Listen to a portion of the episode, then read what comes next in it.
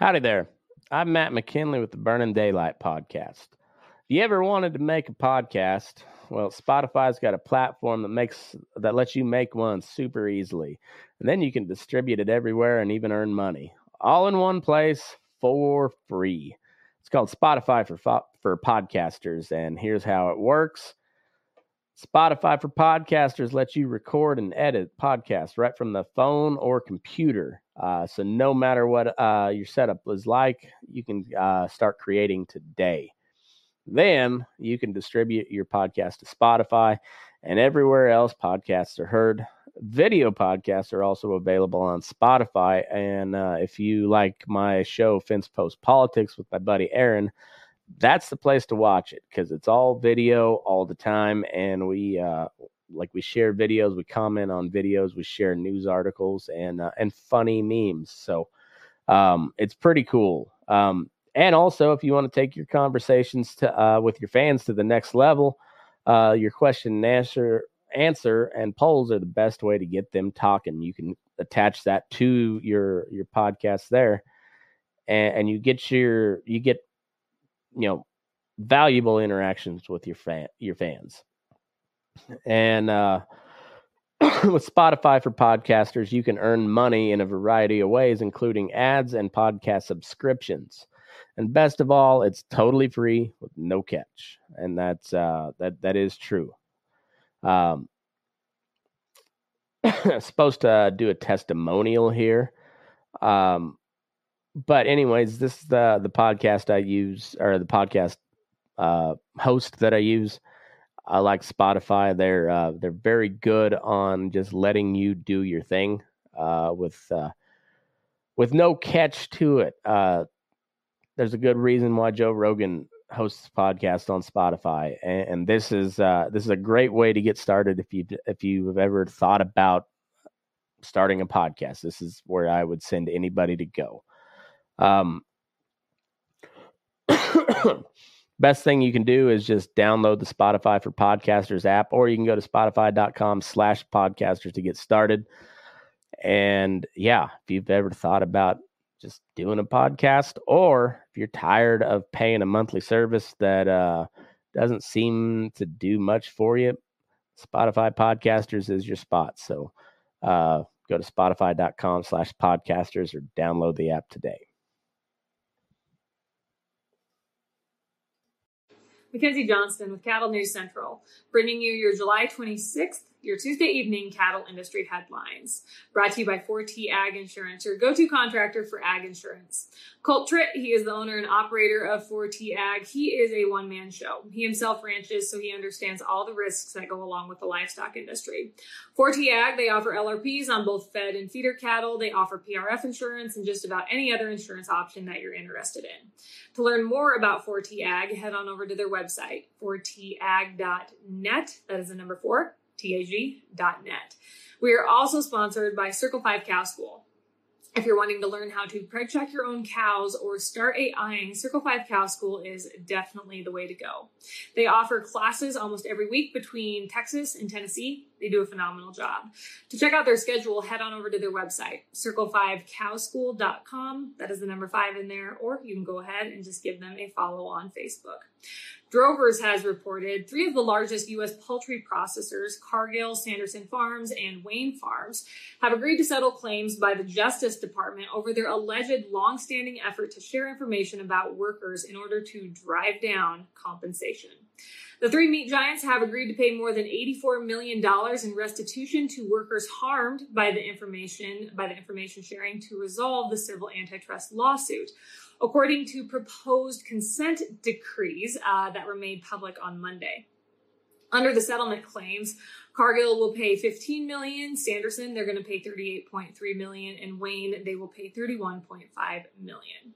Wayne Farms commented on the settlement saying they are glad to resolve the matter and the agreement shows the company's commitment to their workers and farmers.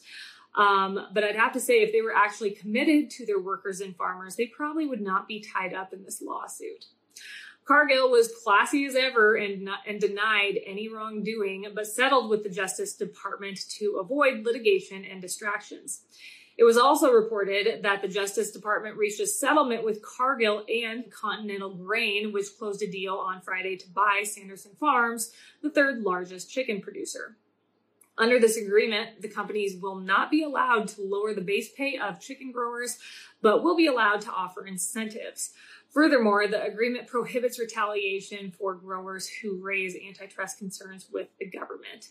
It is always great to see these uh, these big meat processors actually be held accountable for their actions. However, I don't I don't believe without uh, significant fines, I don't think I don't think it makes much of a difference. These fines are basically just a slap on the wrist compared to uh, what these companies are making at the end of the day.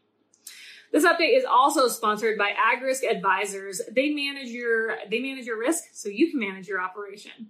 They are the experts in educating, evaluating, and executing risk management programs for each individual operation while also offering top-notch customer service.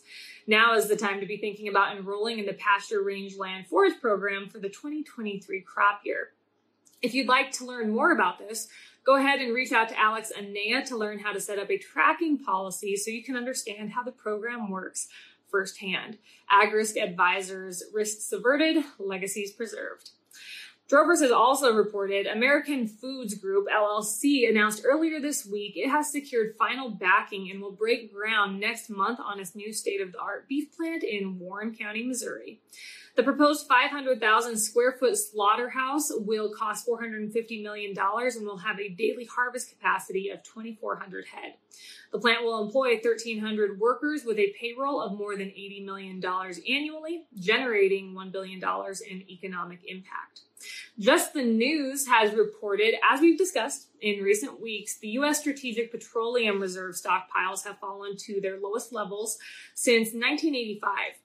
But that did not stop every congressional Democrat last week from voting to continue to send oil from the reserve to China.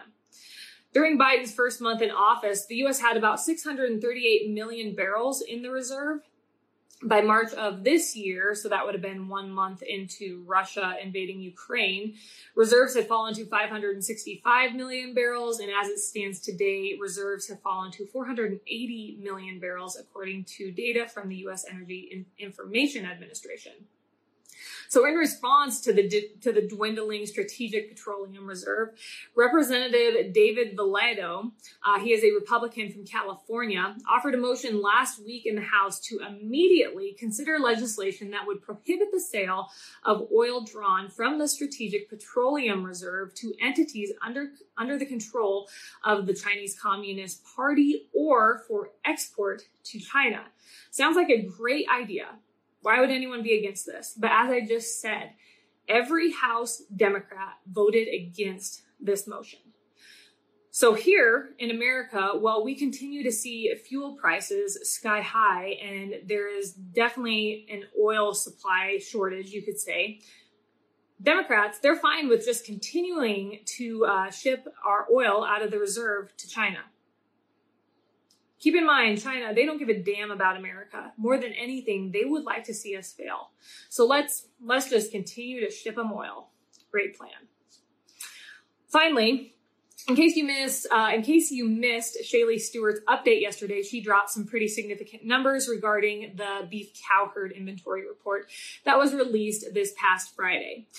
So as we did discuss earlier this week, our current beef cow herd sits at 30,350,000 head. Not only is that the lowest beef cow herd we've seen in eight years, it is also the lowest on record since the report started back in 1972.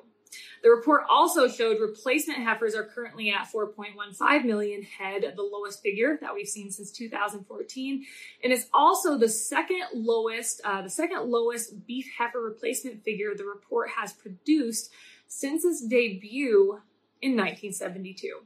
Pretty significant numbers to be aware of. That is all I have for you guys this morning. I hope everyone's week is rolling right along.